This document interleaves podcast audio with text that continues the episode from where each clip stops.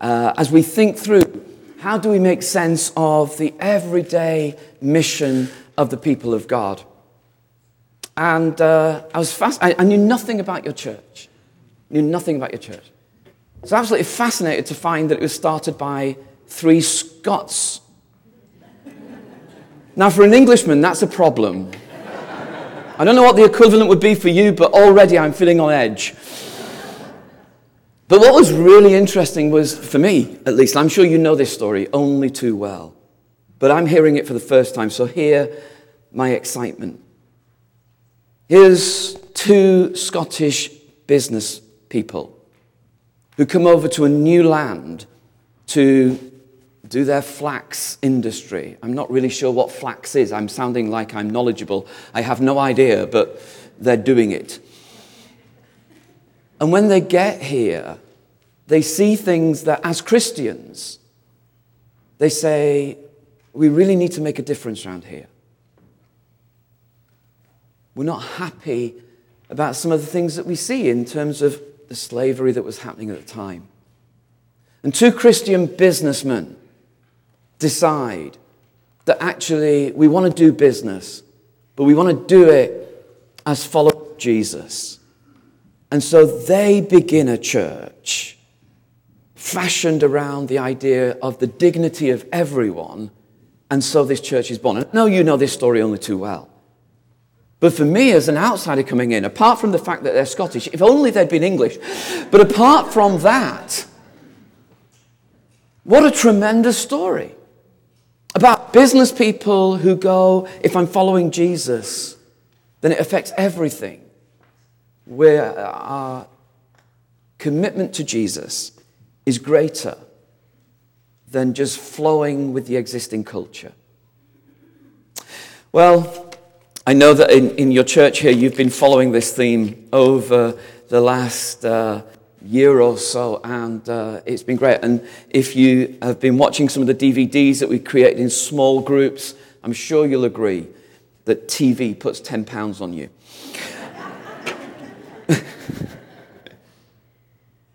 we were asked by people in America actually, could you put subtitles on?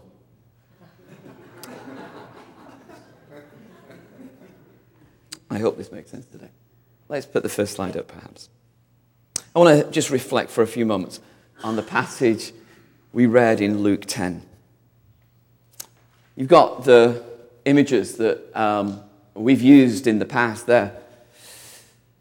You've got slightly more red dots. You know this story because this is your church, but let me just reflect on this is a great image. We will use this.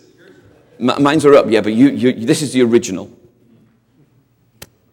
When we did it, we used uh, fewer red dots because for us, the red dots, as you may know, represent the percentage of people in the UK who worship once a month or more. That's how we use the red dots. It's quite a sobering picture, isn't it? Here we are this morning praying the Lord's Prayer. May your kingdom come, may your will be done on earth as it is in heaven. And in the UK, 93, 95% of my population go, oh, I'm not sure what you and I are doing this morning is anything A, I'd be interested in, or B, even welcome to, or see the relevance of. And we've been thinking through the idea of how do we make sense of mission when actually the followers of Jesus who commit themselves to being together actually relatively small. It does remind us of the story that Jesus told us, or the, the, the episode, it wasn't a story, the episode that we've read, where Jesus looks out over his culture in his day. And he goes, The harvest is plentiful, but the workers, the workers are few. And then Jesus says, So I'm sending you. It's interesting that because what you might have expected him to do at that point is say, so let's pray for more workers. That seems like the natural end of that sentence. But he goes, the harvest is great, the workers are few, so you. I want to use you. And in the UK, we've had to come to grips with the fact that being a church worship, a, a, worshiper who goes to church, who follows Jesus, who identifies themselves as disciples of Jesus, is countercultural. It's not what most of our neighbors do. And when we look around at our culture, we can get terribly angry at the way we think our culture's going. We can get terribly nostalgic about days gone by. Or we can get terribly depressed. But actually, none of those responses are either A, appropriate, or B, helpful. But Jesus says, the need has always been great. That's why I've chosen people like you. The way of mission includes all of us. I don't know if you picked it up as Cindy read the passage. I'm intrigued by this idea of the 72. And in the passage, it says it was the 72 others. I don't know how accurate, exactly how accurate this is, but go with me. In Luke chapter 6, we've read about Jesus gathering disciples to him, and from amongst them, he chooses 12, the apostles, the named disciples. It would suggest at least that on that day, when he chose his initial 12, there was a whole bunch of people who were gathered together. Imagine you were there that day. And uh, you tell your husband or your wife, I'm going because Jesus is going to pick his team today. And you all gather, and there's 30 of you. And of course, Peter gets chosen first. You always knew that would be the case. And James and John, they're a little fiery, and you're kind of surprised, but they get chosen. But the time, by the time the 12th gets chosen, and it's Judas, and you've not been chosen, you're asking, Am I, hang on, Judas?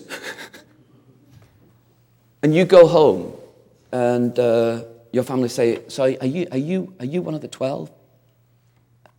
No, not today. I'm one of the others. I'm one of the others. Four chapters later, it's your moment. Jesus gathers now the others. Now, the unfortunate thing is, you're not going to get named. For 2,000 years, the church will just know you as others. You're anonymous. But Jesus sends you out two by two to 36 unnamed places, 36 villages, 36 towns that Jesus is planning to visit. And he says, I want to send you.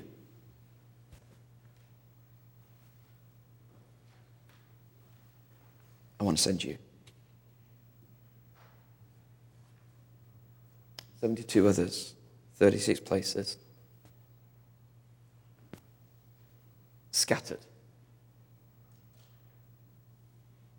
Now, when you look at this picture, it kind of feels overwhelming. But that's not, we've not all been together all week. We've been scattered all over the town, the region, You've been sent. You know this. Sent, sent on the mission of God. So the first thing is that this mission is about the others. It's about the unnamed going to the anonymous places. Second thing is that actually mission often feels vulnerable. I wonder how many of you go, actually, I've got this covered. I'm fine. Jesus sends these disciples out without everything they need. Don't take everything you need. Go and rely on provision when you get there. You don't have all you need.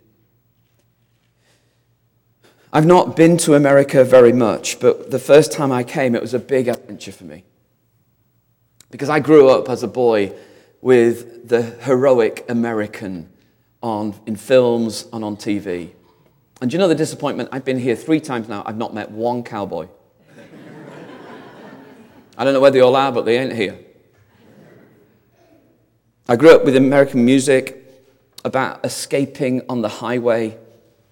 Bruce Springsteen talking about Born to Run, and I was there with him. I, I grew up in a little uh, industrial town in north of England, but Bruce Springsteen sounded really glamorous. when he talked about escaping these small towns on big bikes and going for it. You are the pioneer nation. You are the children of the children of the children of the pioneers. One of the downsides of that is it's very difficult to feel vulnerable because actually you want to feel like we've got this covered. But mission normally means that you're carrying the message of Jesus. And the normal feeling is, I don't know if I'm up to this. And that's how Jesus sends his disciples out. I want to tell you a story uh, of a lady called Betty Childs. Betty Childs is a member of a church in San Francisco, and uh, she used some of the DVDs that we produced, and she wrote me quite a long email, and she told me about the difference that had happened in her life. Just bear with me, if you will. She said, I'd gone to this group and they were talking about where my I serve God, where is the place of mission, where's my scattered place. And she said, I'm retired. Actually, what she said, let me read the first sentence.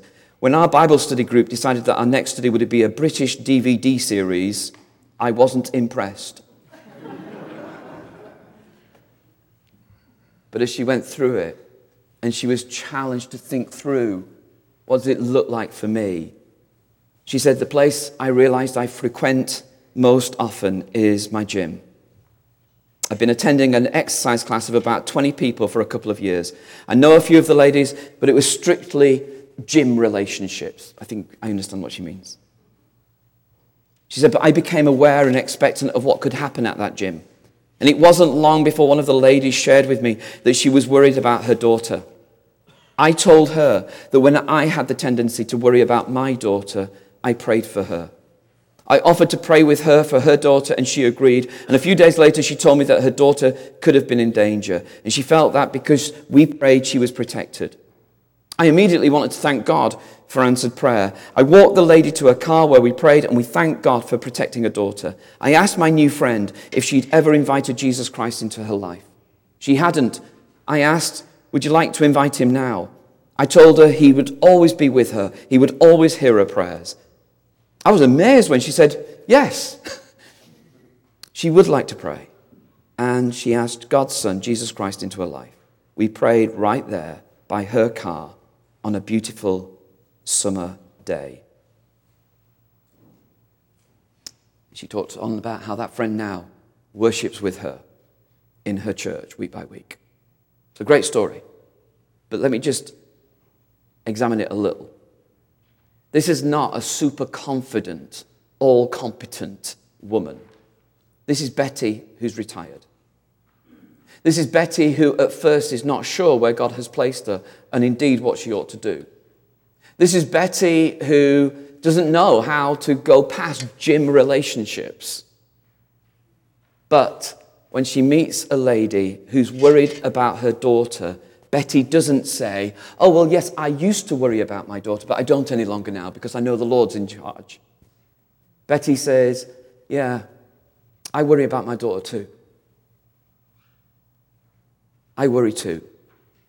And I've got adult children, and when you're bringing them up, you think if you can get them to 15 or 16 without any major mishap, you've done quite well.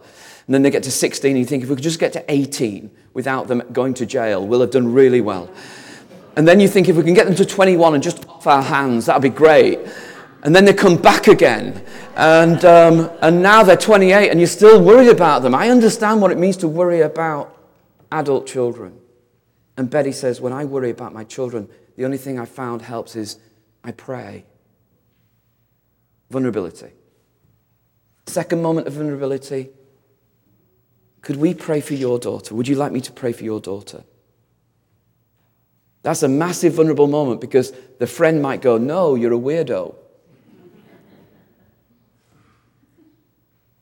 The third thing is not to say, let me, I will pray when I go home, but let me pray right now in the car park. And then the week after, how's it going? Because sometimes you, you, you offer prayer for people, but you don't want to find out in case it gets worse. Vulnerable. And then the fourth vulnerable moment do you want to know this Jesus? Now, of course, that's San Francisco, so you'd expect that in San Francisco. It's not Northeast uh, America, is it? That's what vulnerable mission looked like for Betty. See, Jesus said, when you go, this is the message tell them the kingdom of God is near and heal, sorry, heal the sick. What have you got? Well, they will see your vulnerability, but what resource do you have? The only resource we have is a life that's been changed by Jesus and prayer. There are two other visitors in church this morning, and uh, we had chance to talk before, and it's Bill and Tina, and they're sitting fairly close to the front, and they've given me permission to do this. And uh, they're just visiting this morning. But they told me a really encouraging story that I want to tell you. They said that one of the members of your church here, called Bob, taught their children. And Bill and Tina don't go to this church regularly, they're just visiting today. But they said that teacher that goes to this church, the way he dealt with our children, the way he taught them, the way he gave them himself to our children and the children of generations in the school that he taught, made all the difference to our children as now they are grown up. And Bill said this this is the bit you got to hear. When I knew that Bob came to this church, my feeling and regard for this church went sky high. That's right. That's what you said. And I guess Bob didn't wake up every morning going, Yes, more children. I bet Bob didn't wake up every morning going, I am going to stamp something in their lives every day. Because some days I'm married to a teacher, and some days teachers just roll out of bed and go three more weeks to summer.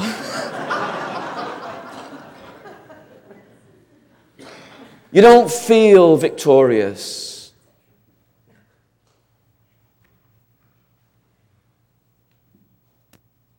But the red dot affects so many others.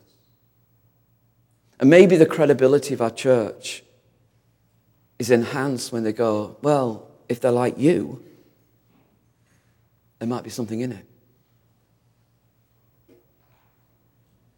Last two thoughts.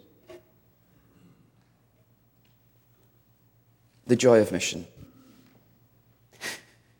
Jesus has said to them, when you do this, by the way, people might reject you. That's okay. In my church at home, it's the major reason we struggle with mission is because we fear that people reject us. Here's the truth. If they didn't, if your friends didn't know you were a Christian before and reject you because they find out you are a Christian who's passionate, they didn't really know you. And if they reject you before you become a friend, you would have never become a friend because they would have found out. Rejection happens, it's not the end of the world. The message is greater than the fear. But the good thing is, the disciples come back and they go, Jesus, it works. They actually come back and say, even the demons submitted to us. Even evil was halted. It works. Those two Scottish businessmen who founded your church discovered that even evil can be overcome by the good news of Jesus. Even the things that kept people captive don't get the final word. Even death itself, didn't we celebrate last week, is overcome. And Jesus says to them, Rejoice, because new life comes. but rejoice more that your names are written in heaven. And I want to leave you with this last thought. The way I've always understood that phrase is that in heaven there's like a big register, a class register. And it's like Jesus is ticking off your name. Oh, I know you, I know you. And it may well have echoes of that sort of thinking. But I wonder whether, as well, there's this idea that your name is written in heaven because actually heaven is where God's getting his will done. It's not a place you go simply where you go when, after you die, but it's actually the realm of God. May your kingdom come. May your will be done in heaven, eh, on earth as it is in heaven. And maybe our names being written in heaven is that we're part of the story that God's wanting to write here. In your families, in your workplace, at the gym, with your neighbors. That's the joy. The joy is not that we had a comfortable life. The joy is not that all things went well. The joy is I was a teacher and I just turned up every day and I, I gave my best to the kids because I was serving Jesus, really. And it made a difference. The joy is I was a retri- retired grandma and I led someone else to Jesus because I wasn't afraid of looking vulnerable. The joy is I was a businessman and I wanted to see a country change. And I wasn't afraid of looking the odd man out. May we know the joy of the vulnerable mission, the everyday mission of the people of God. Amen.